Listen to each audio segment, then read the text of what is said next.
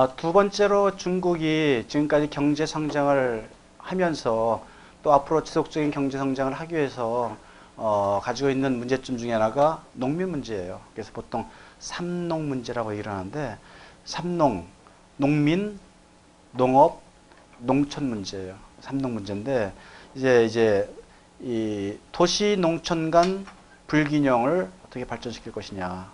낮은 농업 생산성 등이 주원이죠.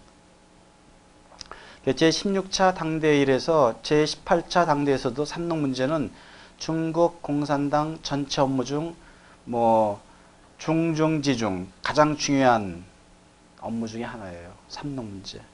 이 삼농 문제 해결하기 위해서는 어떻게 해야 될 것인가? 중국에서는 뭐 사화 동보 정책 추진 제18차 당대에서 그죠. 사화 동보 이 삼농 문제 농민 농민 농업 농촌 문제가 이제 큰 문제인데 이거를 해결하기 위해서는 어떻게 해야 될 것인가? 일단 공업화를 해야 되겠죠. 농촌이 좀 줄어드는 거죠. 공업화. 그 다음에 도시화. 처음에 우리가 인구를 공부할 때 13억 중에서 농민이 차지하는 비중이 약간 51%죠.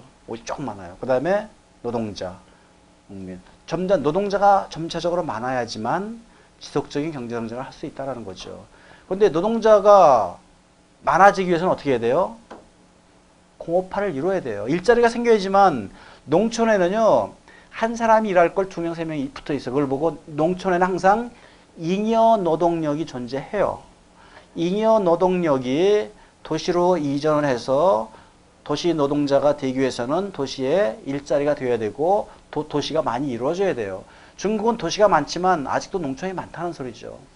그래서 많은 동, 농, 농촌을 도시로 만들어야 돼요. 도시로 만든다는 소리는 도시로 만들면서 도시가 되면은 뭡니까? 뭐 서비스 산업이든 아니 제조업이든 일자리가 생겨야 될 거 아닙니까? 일자리가 생기면은 유유 노동력. 농촌에서는 세 명이 일할 수 있는 걸 다섯 명이 일해요. 예전에 우리 그랬지 않습니까? 원식구대에 매달려서. 그래서 도시에 방직 공장이 생기게 되면은 농촌에 있는 잉여 노동력들이 도시로 이렇게 빠져나가고 빠져나가고 그러죠. 그래서 도시화가 이루어져야 돼요. 도시화가 이루어지기 위해서는 공업화가 당연히 이루어져야겠죠. 그래서 보면은 이 사화 동보 공업화가 더 많이 이루어져야 되는 거고 도시화가 이루어져야 되는 거고 도시화가 이루어지면서 도시 노동자, 근로노동자 수가 증가해야 되는 거고 정보화 그 다음에 농업 현대화를 함께 발전시켜서 도시와 농촌의 발전을 균형을 만들어야 돼요. 그래서 우리가 삼농 문제와 삼농 문제를 해결하는 방법 여기에 포커스를 맞춰서 정부, 이 중국 공산당 정부는 정책을 수립을 하겠죠.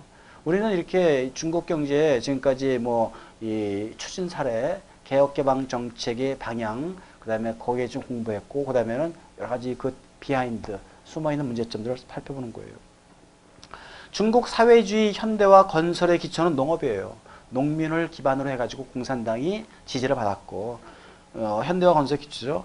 난관도 농촌에 있어요. 관건은 농민에 있다는 중국 정부의 확고한 인식하에서 9년 연속 중앙 1호 문건에는 삼농 문제죠.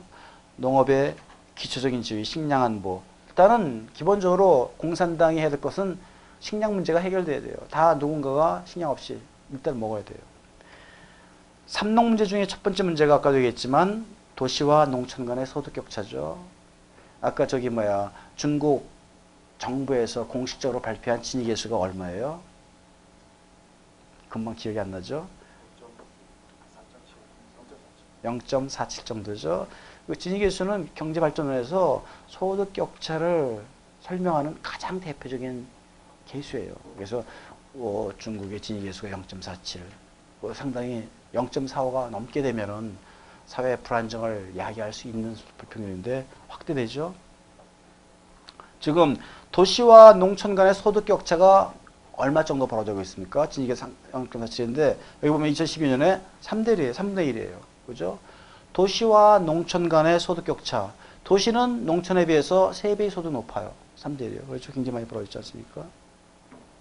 소득 격차가 있어요. 예, 국가 경제에서 당연히 농업의 비중이 줄어들겠죠. 인구 비중, 농촌과 도시 비중도 그렇게 되어 있고요. 그죠? 예, 삼농 문제의 원인이 뭘까? 이 가장 주된 요인은 도시와 농촌의 이원화 분할 정책에 따른 빈부의 양극화 현상이 확대됐죠. 과거 계획 경제에서는 중공업과 도시유선 발전 정책, 도농강 분리 정책 등이 기인하죠. 이런 문제.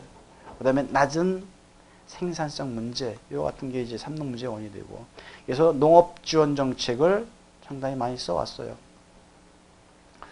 제12차 5개년 계획 기간 중 아까도 했지만 지금 현 제5세대 지도부는 제12차 5개년 계획 제4세대 지도부에서 만들어진 제12차 5개년 경제계획에 따라서 경제계획을 실시하고 있는데 여기에는 중국의 농업발전 기본 방향이 다 들어가 있어요.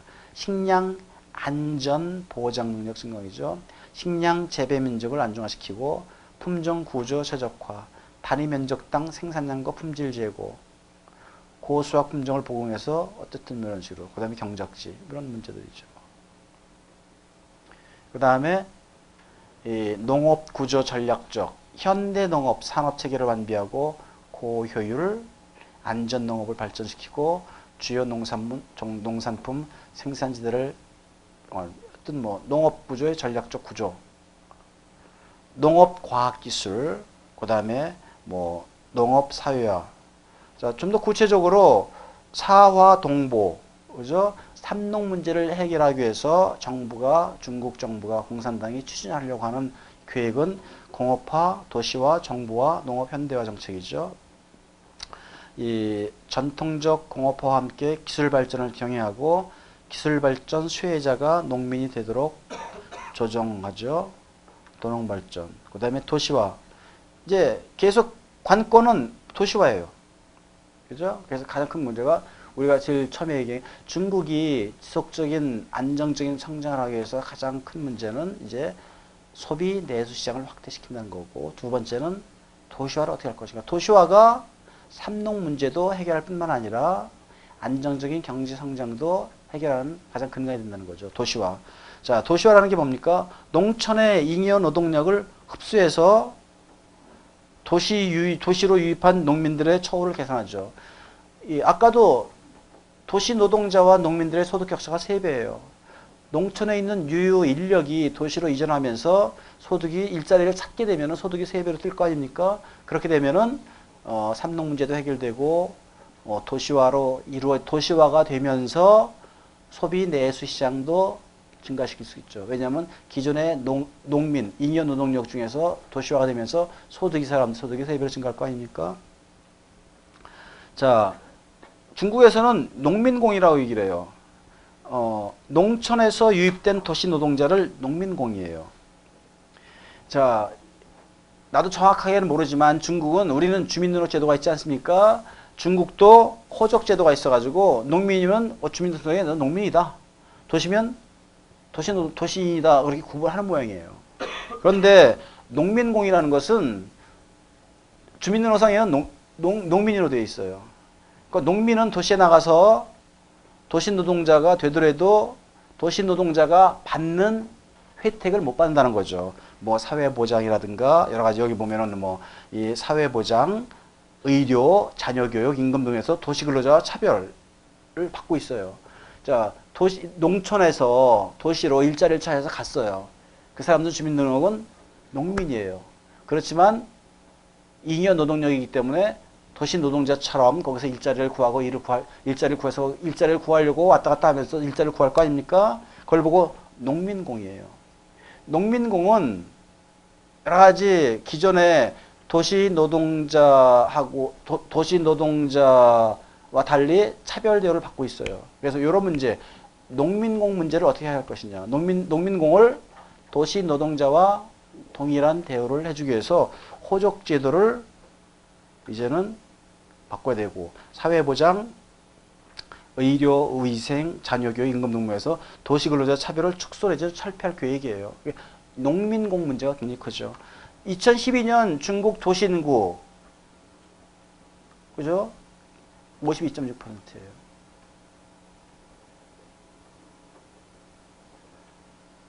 농민공 문제. 그 다음에 이제 세 번째가 이제 실업 문제죠. 어, 최근 급속한 경제 성장으로 근로자 공급 부족 현상이 시작되고 대졸자 증가하고 농촌 노동력이 도시로 유입되는 등 실업 문제도 함께 병전하고 있다는 거죠.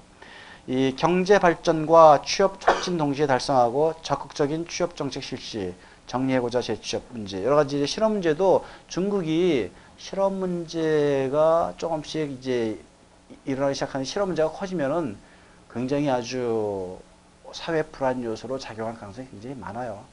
어, 경제 성장이 7.8%에서 조금만 위축돼서 경기가 위축되게 되면 불황에 불황으로 간다, 위축된다 그러면 실업이 엄청나게 생길 거 아닙니까? 여기는 뭐 인구가 워낙 많기 때문에 실업자 수도 이처럼 뭐 몇, 몇십만 명, 몇 백만 명이 아니라 몇 천만 명씩 나타날 수가 있어요.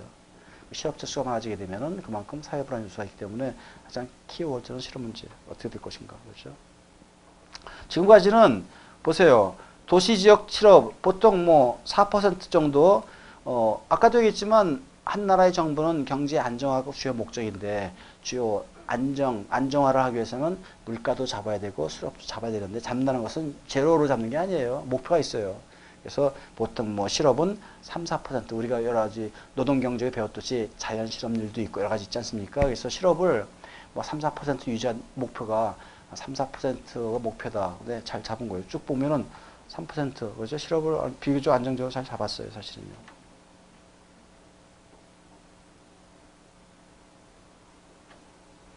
그 다음에 이제 어, 네 번째가 에너지 수급 불균형 문제. 어, 중국이 당면 문제는 에너지 수급. 어, 경제 규모가 점점 커지고 공업화가 이루어지면서 경제 성장을 지속적으로 더 하기 위해서는 에너지 수급이 꼭 필요하다는 거죠. 어, 중국은 원유도 사실은 그 전에 예전에는 수출했었어요. 그렇지만 지금은 원유 수입국이 되어버렸어요. 그만큼 에너지 사용량이 굉장히 많다는 거죠. 중국의 에너지원 공급 능력의 절대량은 절대량은 풍부해요. 굉장히 많아요. 중국이 워낙 땅도 크고 에너지도 많아요. 1인당 매장량은 부족한 상황에서 고투입, 고소비, 저산출이라는 비효율적인 경제 성장 방식을 살펴지 못함에 따라서 에너지, 에너지를 효율적으로 사용해야 되는데 아직은 이렇게 효율적으로 사용하지 못하는 경우가 있죠. 그래서 어떻게 하면은 어, 에너지를 줄이는 방법은 에너지를 효율적으로 사용하는 방법이에요. 항상 경제 성장을 해가는 과정에서 에너지, 에너지 문제, 에너지 문제하고 또 환경 문제. 그렇죠. 효율적인 경제 성장 방식으로의 전환. 어, 그 다음에 뭐, 그 사실 뭐 녹색 성장이 될 수가 있고, 에너지 소비 구조의 다원화, 에너지 절약 운동. 자, 에너지 수급 동향을 보면은요, 중국은 세계 1위의 에너지 소비국이에요. 그죠? 엄청나죠? 이 풍부한 석탄 자원에도 불구하고 석탄 순수입국이고 원유의 56%, 가스의 23%를 해외에서 도입하죠. 그 다음에 뭐 석탄 의지의 소비 구조로 되어 있기 때문에 여러 가지 환경 문제가 더 커질 수가 있고 클린 에너지를 사용할 수밖에 없죠. 이 중국의 급속한 경제 성장으로 에너지 소비가 대폭 증가함에 따라서 수급 불균형이 심화돼서 장기적으로 에너지 안보 위협 그죠?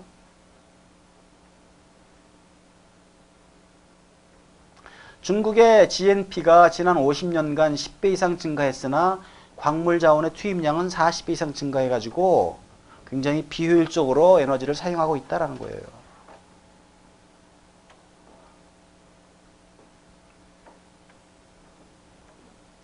중국도 사실은 에너지 환경 쪽의 정책을 계속해서 쏟아내고 있어요. 주요 자원에 대한 개발 제한 및 수출 금지, 석탄, 석유 등 전략 자원에 대한 외국인 투자 개발을 제한시키고 수출 금지를 명문화시키고 그렇죠. 대규모 에너지 절약. 중국이 에너지 정책으로 인해서 중국이 이 태양광 신 신재생 에너지 분야 중에서 태양광 분야는 세계 1위예요. 사실 굉장히 경쟁력이 있어요. 태양광 쪽도. 그렇죠? 그런 면도.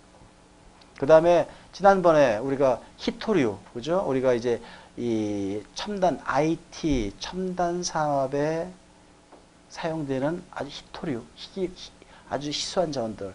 히토류를 중국은 히토류 생산을 전 세계에서 가장 많이 히토류 생산하고 있는데 IT 산업에서 히토류가 필요하지 않습니까?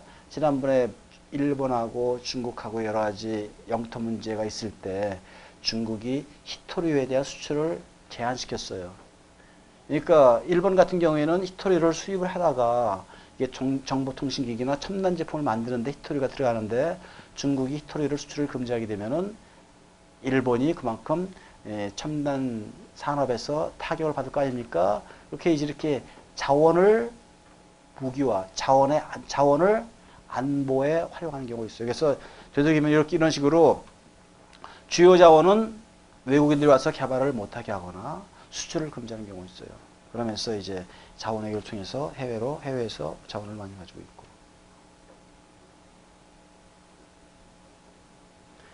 어, 특히 문제 물론 에너지 중에서 가장 중요한 게 원유죠. 그래서 어, 중동 지역에 대한 수입 의존들을 완화시키고 아프리카, 아시아, 중앙아시아 및 남미 지역에서 수입을 확대하죠.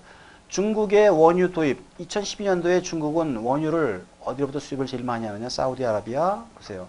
앙골라 러시아 이란 오만 이라크 베네수엘라 카자흐스탄. 이런 식으로 이제 이런 나라에서 원유를 수입을 하죠. 이게 이 에너지를 다양하게 다른 나라로부터 많이 수입을 해야만 안정적인 경제 성장을 할 수가 있다는 거죠. 그래서 엄청난 육로를 통한 석유 천연가스 2011년 11월 중 투르크메니스탄 가스관을 완공시켰고 뭐 어, 러시아하고 PNG 도입 추진하고 있고 여러 가지 이제 굉장히 아주 에너지에 대해서 에너지 정책을 적극적으로 쓰고 있다는 거죠. 그 다음에 이제 에너지뿐만 아니라 이제 환경오염 문제. 어, 이 현재 중국이 가지고 있는 당면 문제 중에서 환경오염 문제도 굉장히 아주 핫 이슈가 되고 있어요. 오수 처리 시설 및 탈원 시설 확충을 하고 낙후된 공장 설비 퇴출 등을 통해서 오염물질 배출을 지속적으로 감축하고 있으나 호소, 강이나 바다 같은 경우 대부분 이 부양, 부영영, 부영양화 상태 보이고 있으면서 미세먼지 오염, 미세먼지 특히 베이징 같은 경우에 미세먼지로 인한 스모그 현상, 중동 무지역이 발생하는 오염 문제가 아주 심각하죠.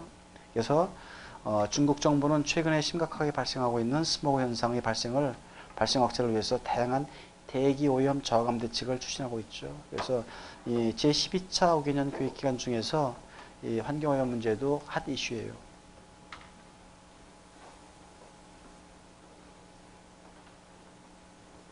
미세먼지 오염을 보면은요.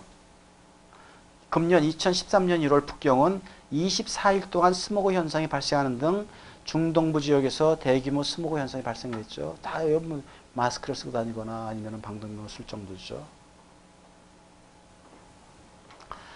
특히 뭐 춘절 기간 동안에 폭죽놀이의 영향으로 주요 도시의 대기질이 악화돼서 설날 해서 폭죽놀이 중국은 전통적으로 폭죽놀이 하는데 그거 이것까지 규제할 정도로 미세먼지 오염이 심각해가지고 설날에 이 폭죽놀이도 제한시키거나 금지시키거나 그와 같은 정책을 계속해서 쓰고 있다는 거죠. 그 다음에 당연히 뭐 담수, 어, 호수 이런 문제, 해양 문제 이런 문제.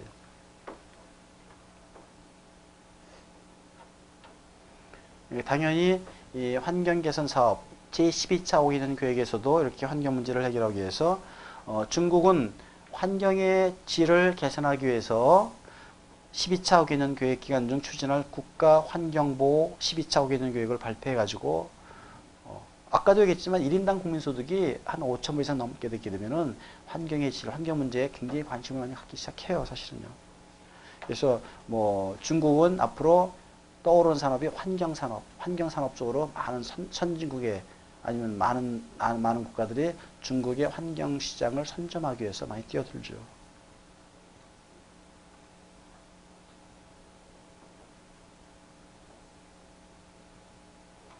그래서 이 환경을 개선하고 새로운 일자리를 창출하기 위해서 12차 5개년 교육 기간 중 환경 서비스 산업을 집중적으로 육성할 계획이죠.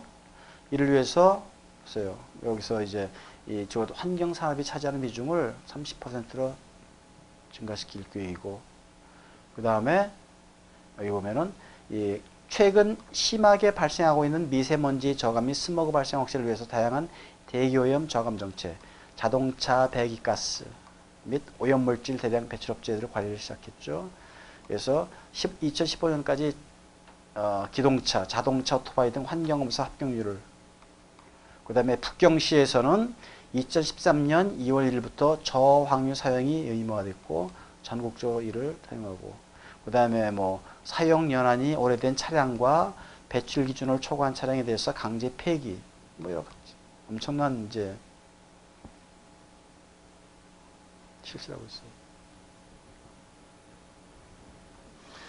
어, 지금까지 살펴본 게 사실은 중국을 아웃라인 이 정치 시스템- 시스템하고 그 다음에 이 거시 경제 변수를 이용해 가지고 중국의 지금까지의 개혁 개방 정책의 실적 그 다음에 앞으로 이 이제 5년간 제 12차 5개년 계획을 통해서 경제의 장기 계획 그 다음에 경제 성장을 이루는 과정에서 안고 있는 여러 가지 문제점 이제 이제 다 거시 크게 살펴봤어요. 자, 그 다음에는 자 우리나라하고 중국하고의 관계예요. 중국을 우리가 중국의 경제를 거시적으로 한번 살펴봤고 그 다음에 이제 어, 우리나라의 관계인데 자 이제 중요한 것은 우리나라하고 중국하고의 경제 관계예요. 어, 우리나라의 제일 수출국이 중국이에요. 그죠? 또 우리나라의 제일 수입국도 중국이에요. 그러니까 우리나라는 중국 경제하고의 관계가 굉장히 밀접하고 우리나라는 이 수출을 적어도 24.5% 4분의 1을 중국에 의존하고 있다는 거죠. 그러니까 중국하고의 경제는 굉장히 예전에 비해서 중국의 개혁 개방 정책으로 인해 가지고 또 우리나라의 많은 기업들이 중국에 또 들어가 있고 그렇기 때문에 이 중국 경제하고는 굉장히 아주 밀접한 관련을 맺고 있다는 거죠. 우리나라의 해외 투자 중에서 제 중국이 두 번째로 가장 큰 투자국이에요. 미국으로 투자를 제일 많이 했고 그 다음에 중국으로 투자를 두 번째로 많이 해요.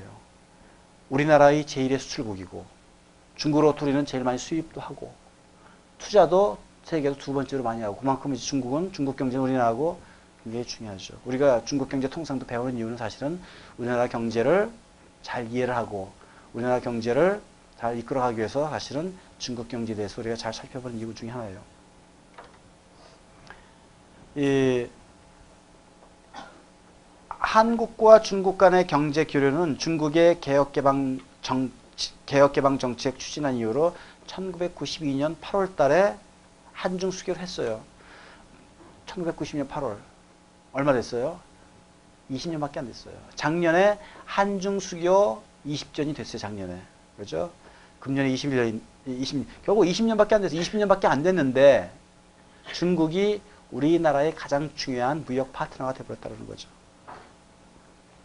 양국 경제 통상 협력은 지리적인 인접성, 또 문화적인 유사성, 경제 구조의 상호 보완성에 기초해서 비약적으로 발전해 왔어요, 사실은요. 그래서 보면은 이, 이 1992년 수교 이후에 양국 간의 교역이 급속하게 증가해서 작년 말 보면은 수교 당시보다 34배, 교역액이 34배나 증가했죠. 엄청난 변화가 생긴 거예요. 그렇죠? 교역 현황을 보게 되면은 그죠? 어, 대중 교역액이 수교 당시 1992년 64억 불에서 2012년 34배에 달하는 2151억이죠. 그래서 2004년 이래로 중국은 우리의 최대 교육국이에요. 그 전에 2004년 이전에는 우리의 최대 교육국은 미국이었었는데 2004년에 이제 중국을 바뀌었고 그 다음에 중국에 대해서는 계속해서 무역수지 흑자를 유지하고 있다는 거죠. 그러니까 중국에 대해서는 수출도 많이 하고 수입도 많이 하지만 무역수지 흑자가 제일 많은 게 중국이에요.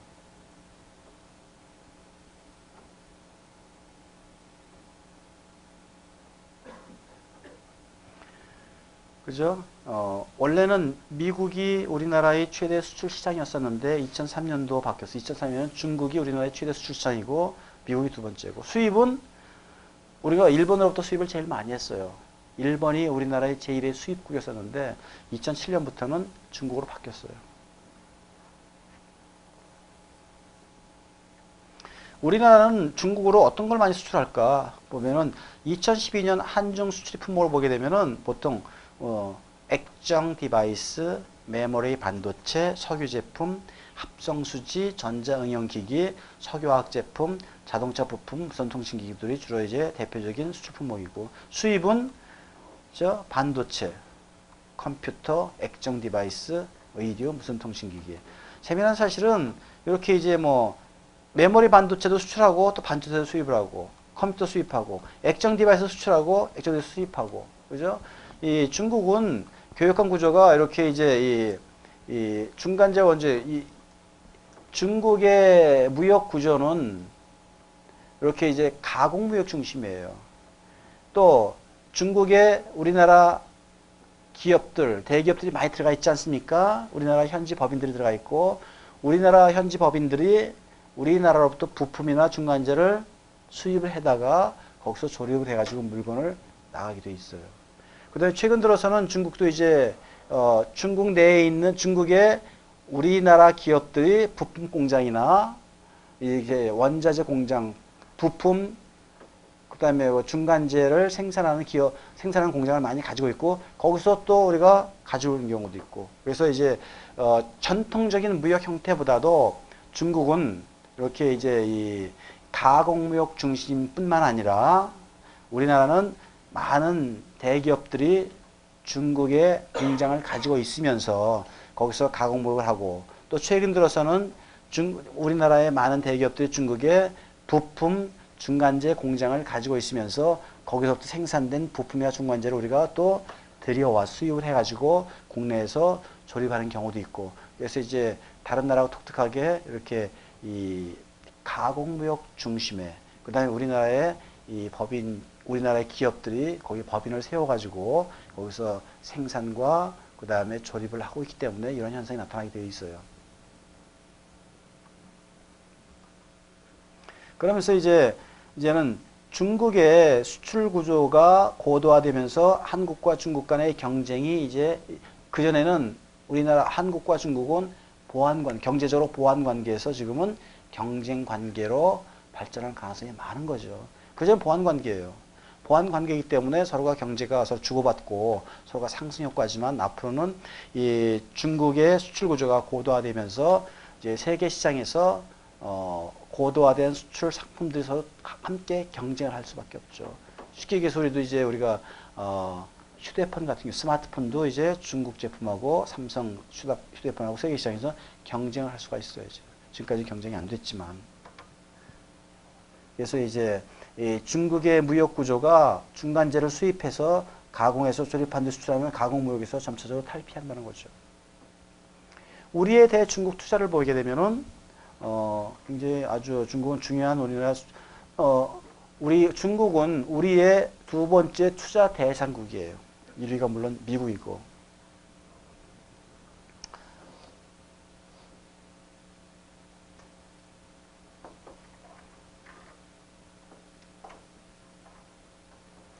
중국도 이제는 우리나라로 투자를 많이 했으니까 중국도 그 전에 개혁 개방 정책을 하면서 중국은 돈을 많이 벌었어요. 그래서 중국의 외환 보유고가 세계 1위예요. 세계에서 외환 보유고가 제일 많은 나라가 중국이에요. 중국은 외환 보유를 가지고 어떻게 합니까? 그대로 가지고 있지 않고 이거를 운영을 해야 될 거 아닙니까? 첫 번째 어떻게 하나요? 미국 국채를 사들여요. 또 하나는 이 외환 이 증가되는 외환 보유를 가지고 전 세계 다니면서 자원을 입도 선매하거나 그다음에 그 이외에 자기한테 필요한 기술이 필요하면 기술을 가지고 있는 기업을 기업 사냥을 하거나 우리나라도 보면은 뭐 제주도에 중국 자본이 많이 와서 무슨 뭐 여러 가지 리조트를 구입하고 많지 않습니까? 그만큼 이제 중국이 해외로 이제 중국이 그 전까지는 개혁 개방 정책을 하기 위해서 외국인 투자자들을 끌어 모았는데 지금은 자기가 직접 외국 투자를 한다는 거죠. Outbound. 그렇죠? 그 전에 inbound, foreign direct investment, 외국인 투자들 끌어들였어요. 그 전에는 돈이 없어서 개혁 개방 정책을 할 때 인구는 많고 땅은 있지만 자원은 있지만 기술과 자본이 없기 때문에 경제가 경제 개발이 더뎠어요. 그래서 이 등소평이 이제는 뭡니까? 외국인 투자자를 끌어들인 거죠. 돈을 끌어들죠. 외국인 자본을 끌어들이면서 기술까지 가지고 와서 공장을 세워서 물건을 만들어라. 그런 정책을 썼는데 20년 뒤에 중국은 그런 식으로 해가지고 그런 이제 이 가공 무역을 통해서 수출을 통해서 외환 무역을 많이 쌓았죠. 그래서 돈이 많아지니까 이제는 그걸 가지고 이제는 해외에 적극적인 투자를 시작이 시작한 거죠. 바뀌었어요. 이 외국인 투자 제도가 이제는 외국인 투자자를 무조건 받아주진 않아요. 선별적으로 받아요. 자기도 이제 돈이 많아졌다 이런 거죠. 그래서 어 2007년 우리나라는 일본을 제치고 실질적으로 중국의 최대 투자 유입국. 그죠? 이 한국의 대중 투자 특징을 보면은 과거 중소기업 우리나라가 지금 중국에 투자하지 않습니까? 우리나라의 기업들의 중국을 투자 중국에 투자해요. 어디다 투자합니까? 과거 중소기업 제조업 위주에서 최근 서비스업 쪽으로 투자하죠. 이제는 예전에 과거는 뭡니까? 중국의 저임금 그 다음에 제조업 중심으로 투자를 많이 했어요.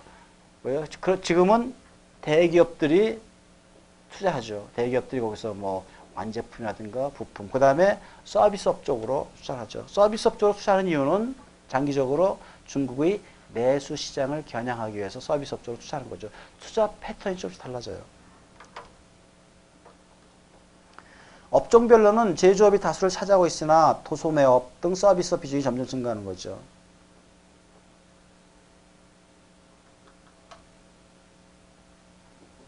어, 최근 중국의 투자 환경을 보면은요, 어, 최근 중국의 질적 성장 정책을, 정책으로 전환함에 따라서 외국인 투자 기업에 대한 우대가 점점 줄어들고, 그 다음에 그래서 예전처럼 뭐 이, 이 값싼 노동력을 겨냥하기 위해서 투자하는 것은 이제 별로, 그 다음에 또 환경 문제, 이렇게 이 공해가 많이 발생하는 그런 투자는 우대 조치를 해주지 않고 중국도 이제는 선별적으로 외국인 투자자들을 받는데 중국이 필요한 게 뭡니까? 앞으로 이제 고부가가치는 첨단 산업, IT 산업, 그 다음에 환경오염이 없는 산업, 내수시장을 확대시키기 위한 서비스 산업 그런 쪽으로 이제는 이 외국인 투자자들을 유치하고 그 이외에 이제 뭐 기술이 떨어지거나 노동 집약적이거나 환경 집약적이거나 그런 산업들은 외국인 투자자들을 받지 않아요. 그래서 지금은 이제 어, 저렴한 인건비를 위해서 노동 집약적인 섬유, 의류 그 같은 것들은 어떤 거 중국으로 하는 게 아니라 이제는 벵글라데시, 베트남, 인도네시아 그쪽으로 돌리죠. 그렇게 많이 바뀌게 돼 있어요.